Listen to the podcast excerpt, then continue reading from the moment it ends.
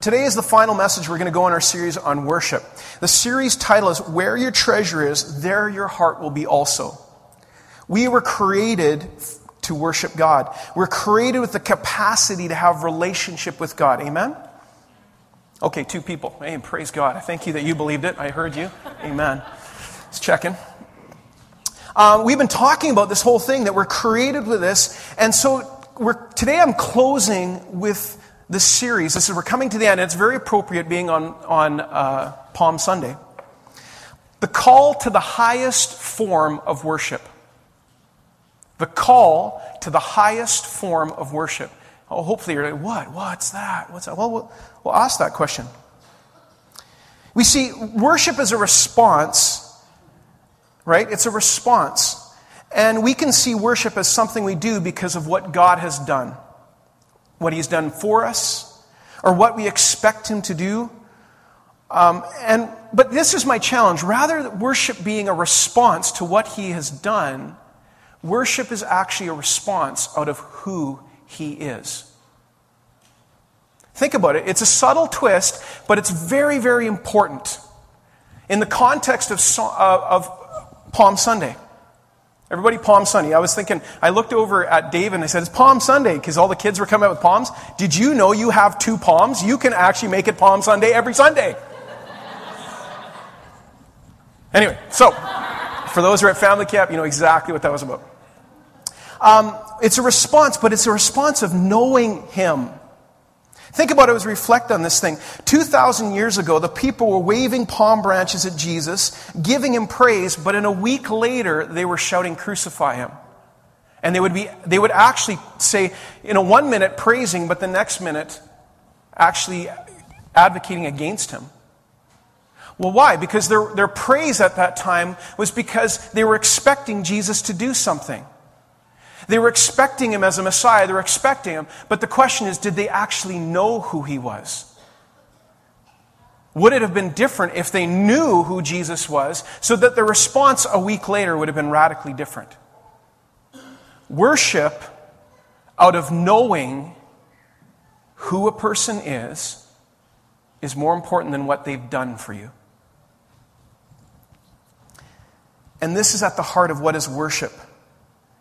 I'm doing this because I know who I am in Christ and because I know Him. Out of knowing Him should determine worship. Your actions out of the knowledge of this. And this is why we absolutely need revelation. We need God to open our eyes to give us complete revelation of this. I echo Paul's prayer. Paul in Ephesians 1, what is his prayer at the beginning? He says, I pray that the eyes of your heart will be opened did you know you can come to church and your eyes be closed to actually a knowledge or revelation that God wants to give to you? And he's saying, My prayer for the church is open, your eyes be open, a revelation that you would have. You need it. You need to know God in, in a greater capacity. And that's the neat thing is because you're dealing with Father who's infinite, there is no end to this. You can actually keep knowing his love for eternity. There is no I have arrived. And so Paul is saying, I want you to know him. I want you to have this. And yes, of course, out of that knowledge, you'll know the benefits. You'll know that you've been adopted. You'll know that you're an heir to Christ. You'll know all that you've received in him. But at the end of Ephesians 1, he suddenly says, But that you would know him in this, in his power and his absolute authority, and that he has the name above all names through all generations, even in this, in this world and the one to come. You can read it in Ephesians. You see, we know that we receive Christ as an inheritance. We have this mercy, adoption, grace. We have redemption and hope. But again, this is centered on Jesus. Jesus, who is far above all authority and power and dominion, above every other name. But I'm going to share with you the scariest verse in the Bible. And it was a teaching that Jesus gave on the Sermon on the Mount. And this is what I'm talking about why the importance of knowing God and what it means with worship and how it affects. Matthew chapter 7, verse 21. If you have your Bibles, please open there. I'll put it up here because, man, it's, it's just a short one. Matthew chapter 7, verse 21. This is what Jesus was saying as he was teaching on the Sermon on the Mount. He says, Not everyone who says to me, Lord, Lord, will enter the kingdom of heaven, but the one who does the will of my Father who is in heaven. Okay, just catch that. On that day, many will say to me, Lord, did we not prophesy in your name and cast out demons in your name and do many mighty works in your name? And then will I declare to them, I never knew you. Depart from me, you workers of lawlessness. See, I, I, I want to say this particular passage is super, super scary. It's crazy if you think about it. Not everyone who says to me, Lord, Lord, will enter the kingdom of heaven. I thought all you had to say was call Jesus Lord and you enter the heaven. Suddenly, Jesus saying, ah, there's more to just saying you're Lord. It's, uh, it has more to this, this component. What I find is this that he even says this many on that day will say. Many. That's scary stuff. Many. But what's even more scary, or the crazy part of this, is they're saying, but we did these things. We cast out demons, we prophesied, and we did signs and wonders. And I'm going, how do you do that and not have a relationship with the Lord? How can, how can that happen? Isn't that weird? How can a person cast out a demon but not have this relationship? See, it's a scary, scary verse. A challenging verse, actually. Until you really realize something that, well, the nature of who God is, if you know who, who is God. Who is the one that casts out demons? Who is the one that speaks words to us all the time? Who is the one that's changing people's lives? and does mighty works. The one who came to heal the brokenhearted, to set free those in bondage, to bring us back to the Father. Who is the one that does all this? You see, it's easy to see the correlation if you know the one who's doing it. It wasn't these people, it was the person that they were professing to know. Let me explain this. Really simple idea. Again, about knowing, and your knowing affecting how you act or you worship. I, imagine this. Today I came to you because I, I have a pizza. And I suddenly was like, uh, can I pick on you, Lindsay? I'm looking straight at you. Is that okay? Lindsay, I have for you a pizza. As I give her the pizza, it is absolutely. Now, the neat thing is, I have not paid. She has received the pizza. She has got this pizza, but the truth is, I am just the delivery guy. I did not pay for that pizza. Uh, I'm simply the person saying, here you go. It has, now the neat thing is, I want to be in relationship, I want to know the person who actually gave the pizza. That's the point, isn't it? Who's the one that actually wanted to heal you, deliver you, cast out demons? Who was the one? See, the focus becomes as I am a person, just to think, man, I'm the delivery man. But I want you to know the person who does, who gave you this. Does it make a difference? See, we can be delivery people, but the point of it is the delivery person, if they're in knowledge and know the person, the price that was paid, or the person who's giving it, totally different story now. And suddenly, this illustration is important because Jesus is saying, you know what it's, it's most important is if you know me, you will now live this. If you know my heart, then guess what the byproduct of your knowledge of me is? Casting out demons, healing, prophesying, signs and wonders, and all these because what does Jesus want to do? heal, save, deliver. All of those because we just become the pizza guy. Because this is my theology. This is what, Care Portal and everything was talking about. Who is God? Who is God to you and I? Who is this God that you're worshiping? Who is the God that we praise to? Do you know him? But if you know him, what is his character like? What is he like? And this is what I've come to a real I want this is it. I have only one point today. No three points. One message. Who is God? Well, God sees hard places and broken people, and he moves towards them, not away. This is God's heart. Let me repeat i have only got one point today. God sees hard places and broken people, and he moves towards them, not away. This is his heart. This is the entire scripture is a story of a God who keeps coming to us, Emmanuel. He does not leave us or forsake us. That's his heart. And as I worship and get close to his heart, guess what happens? His heart starts to affect me.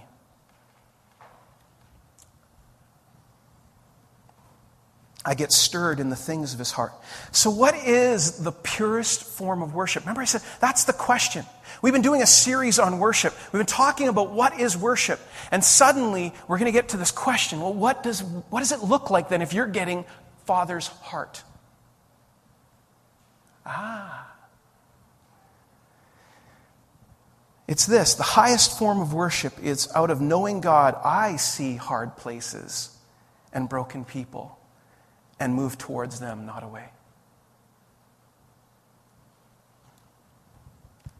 I suddenly reflecting Him. That's the highest form of worship. Do you ever hear that flattery is the greatest way of showing someone you appreciate them? Ever heard that? Flattery? No, no, that isn't. The best form is imitation. You hear that? Flattery, saying you're so good, you're amazing, you're awesome. That is, yeah, that's pretty good. But the best way to actually appreciate someone is imitate them. And that's why we are called Christians. Do you know what Christian is? Little Christ. We, now in our form of worship, is to emulate or become like Him. Little Christ. Now, thank God I, I, there is only one Jesus. Uh, because, you know, I, if I have to put on the burden of saving the world, that ain't going to happen anytime soon. And none of us, as we were saying, imagine this CarePortal thing. How are you going to change all of Winnipeg? How can you deal with all of CFS? How do you, and the neat thing is, I do not have to save. I am not the Savior, but man, I like God's heart that He wants to go to broken people and hard places. And He goes towards them and not away. And this is the idea of worship. And I, I just want to throw this because this is a, a, both an Old Testament and a New Testament paradigm. It is both in the Old Testament and the New Testament. In the New Testament, he says, a, man, a scribe comes and says, tell us, tell us what the rules are. Tell us what all the commandments are. He says, to love God and to love your neighbor as yourself. He does not say, love God and love your neighbor. They're actually together. We do that. We separate it and say, love God and love your neighbor, but it's actually them together, is how your expression of obedience to God is or to the Father. And so this is carried up in James. James is actually talking about faith and he talks about, but he also then says, guess what? Faith without works is dead. He parallels this by saying, you can say you believe in God, but your, re- your action towards one another is actually how I know you are living in that faith. And so he carries this theme in, in the New Testament. But guess what? It's also in the Old Testament. We see this in Isaiah 58. Isaiah 58, it's an interesting chapter because Remember, Isaiah is talking, he's prophesying, he's a prophet, he's trying to get us back unto God. He's trying to tell the children of Israel uh, how they have strayed away from God. And so Isaiah 58 is a, is a real challenge because he, he's really talking about, well, in this passage, he talks about their worship. He talks about Israel's worship. And he says this, the Israelites, and it's in the context of this, he says, You see me daily and you delight to know my ways. That's, that's in verse 2. 58 verse 2. He says, You delight to know my ways. Isn't that a good thing?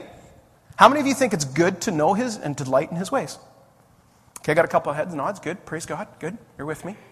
That's a good thing. To know him, want to delight, you want that? Good.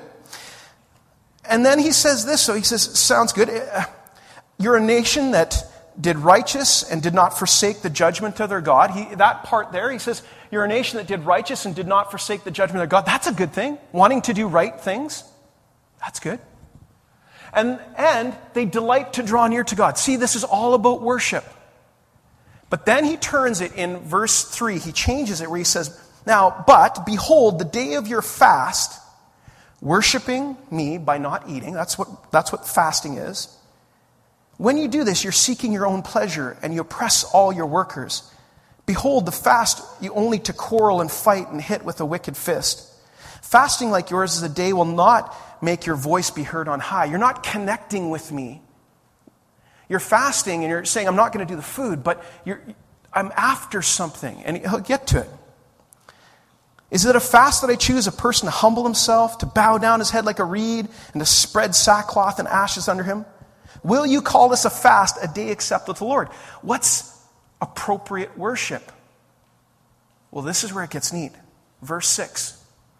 He says, Is it not the fast that I choose to loose the bonds of wickedness, to undo the straps of the yoke, to let the oppressed go free, and break every yoke?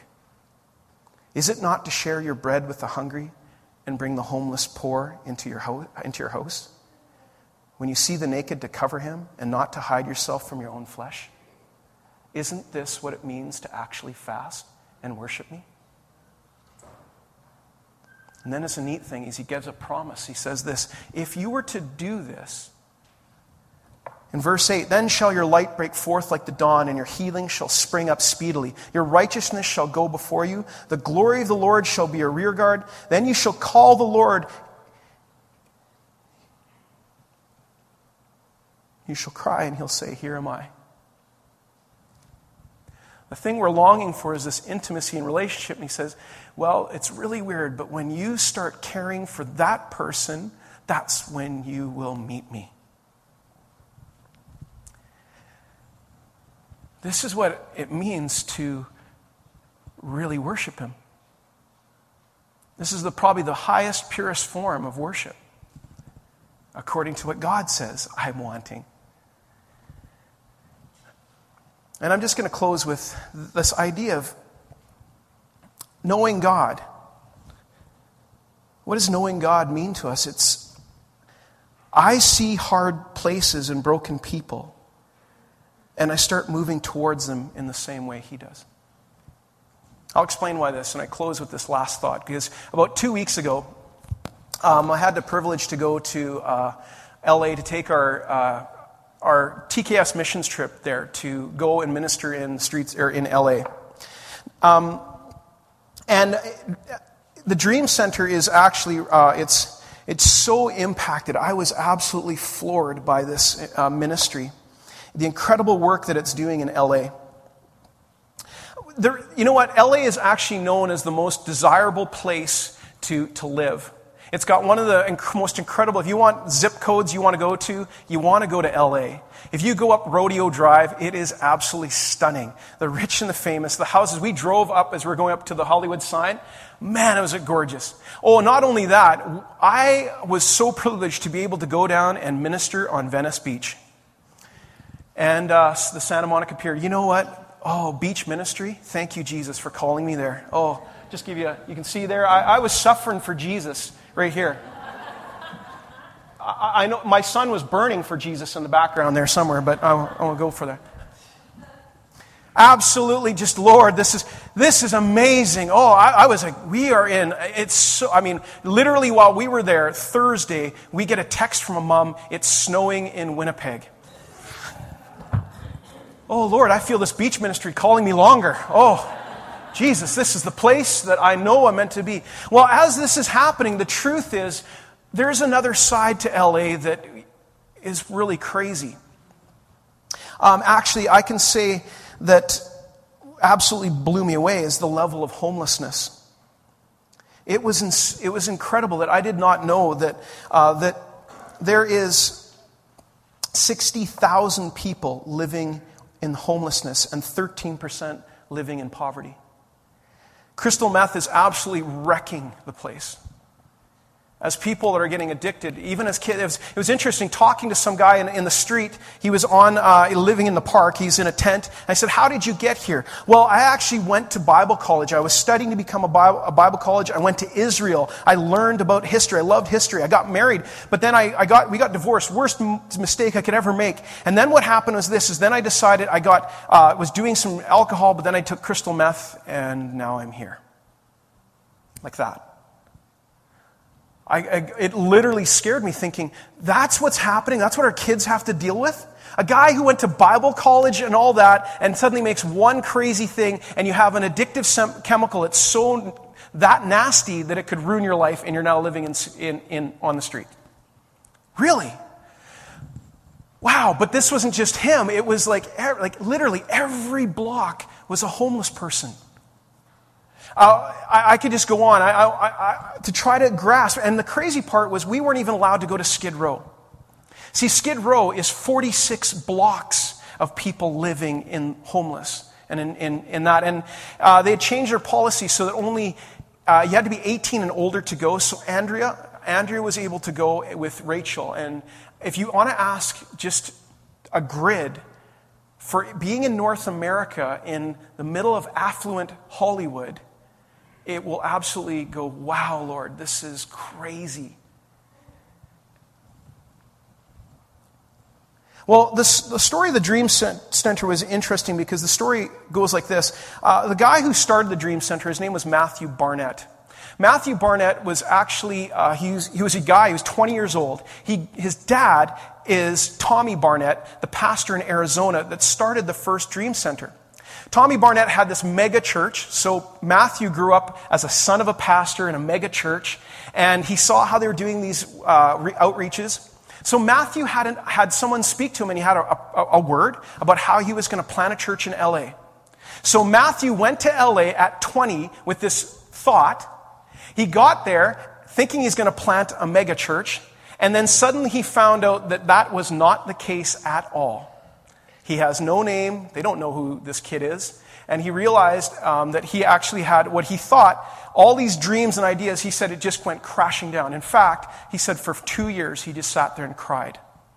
He would go home at night absolutely feeling devastated. And he says this when you feel absolutely like a failure, please don't ever see that as a negative thing because often God will take your failures and make them for triumphs. Because what happens when you get that low, who do you go to? And if you know Jesus, suddenly he meets you. What happened is exactly that. In about the two year plan, one day he's sitting there again crying, and the Lord said to him, Stop your crying. Stop your crying. He's thinking, oh no, God's going to give it to me now, right? I'm acting like a baby. It's two years. I think he's done. He goes, I want you to. So he walks him outside. He goes outside. He sees, uh, goes into it. He goes, I want you to go to the Echo Park, this park right beside the church. So he goes there, and he's there. Suddenly, it's the first time he's recognizing uh, what's actually in his community. It's middle of the night, and the, you do not go out in the middle of the night at LA, especially in his particular area. And he said, The first thing I noticed was a helicopter going around trying to search for criminals. And then I saw this other kid who was uh, being pushed against uh, a police car, being handcuffed. And he just, he was suddenly gripped with, then he saw the prostitution. He saw everything. He said, This is too much. And he was absolutely gripped with the need.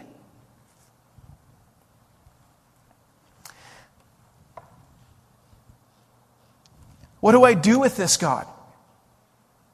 And then the Lord said this I want you to do this. I want you to simply take your desk, your church office desk, and I want you to put it outside for one year and meet the people. I want you to be for the people. I want you to kill all your dreams of a mega church. And if you let it die, I'll let you I'll show you what to live for. So for a year, that's all he did. He actually went out, his office was out as he started talking. So what's your needs? And he listed this thing. And as he listed the needs, it was so huge. He's like, how do we ever fulfill them? This thing will require a full, like, office or hospital. Because we need to get people detoxed. We need to get people, uh, uh, you know, food. We need to get, and you just start listing all these things. We need a place to get these mums off, off the street and change them. And they need to be helped because they've never done, how do we do this? So the Dream Center came out of that. We're now going down and seeing what happens when somebody believes that they can make a difference because they see God saying, This is my heart. I go to broken places and I go to broken people and hard places. I don't go away from them, I go towards them. Now, here's the crazy part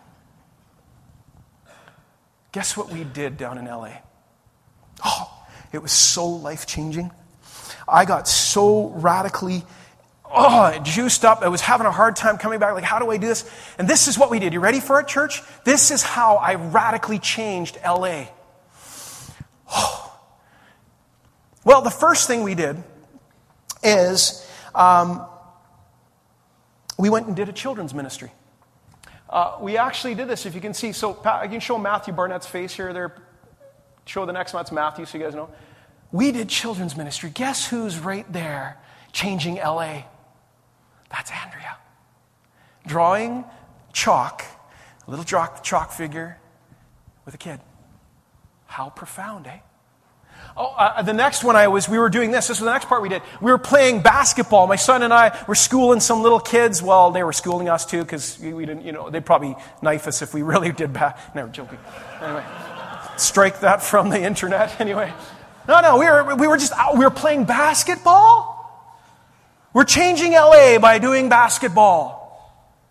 But if you know where the kids in their background was, you would totally understand it. We were giving food. Did you know we have a food bank at Gateway? Panet gives food every week. Wow, I, I did. Whoa. Well, did you know that uh, we did this profound thing? It was crazy. I cleaned up garbage. I was, I did this thing with a, with a guy who was in the program. He was an ex, ex uh, kind of con, and kind of he's doing this stuff, and I'm walking with him, talking, and and we're picking up garbage. But this is the cool part as I told, he started telling me his story. Guy who was very rich and famous. Uh, he actually was an actor in the, in, the, in the show Days of Our Lives. True story. He's an actor. He um, was also a fam- famous dancer. He was on Will Smith's dance troupe. And his name is Stone. And Stone is, uh, he was a really colorful guy. In fact, he had shaved hair, blonde, and high knicker things up to here and pants and just loved to talk. But he was also, uh, he declared he'd, he'd come out of the closet. A couple years ago, he'd come out of the closet, and so he was, he was living the lifestyle. He had money, he had all these things, he's schmoozing, and then finally he found out he had HIV. And suddenly he knew he was, a, he said, I can die. The crazy thing is, he even grew up in the church, had all this information. He lived in Seattle. Uh, he decided to become uh, a airline pilot, or sorry, stewardess or attendant, so he could travel the world because he thought, I don't know how much longer I go. And then he came home one day to church. And his pastor kind of asked him what was going on because they found out that he, got, he lost his job because what happened in the midst of this, he got into drugs. And now he's in addiction and all that comes out of where he is. And the pastor says, I know where you need to go. You need to go to a place where you can actually meet Jesus and change. And he said, I, I know a friend who does this dream center thing. Imagine that people say, I want you to go to church because that's where you will get changed. The crazy part in this whole dream center thing is the church, this function, this thing that's doing because they're introducing Jesus, their success rate of people being transformed is 80% from those in serious addictions. And so Stone is talking to us and he goes, I've been here now clean for eight months. And you have no idea how amazing Jesus is as I'm picking up garbage. I was transforming LA. And then I realized, because I got really hard, I had a real rough coming back home. Can I be really brutally honest? I didn't just want to. I, I was kind of going, I'm really disenfranchised with church. This is what we know who God is. And I saw a taste of what it looks like when you just want to say this is who Jesus is. And people living like that. It's crazy, but how do you do that back home? And I actually was really, I could, even my brothers are like, Norm, you're not in the good space. You're, how does the team leader, the pastor, saying, I really don't want to do church? Until the Lord rebuked me and he said, as we were coming to do a care portal, he says, Can you make a difference? Can you make a difference by simply knocking on the doors and saying, Here's a gift for parking? Can you make a difference with doing EAL? See, it's not that LA, we have the same issues here. It's the question God said, Will you worship me here in Winnipeg?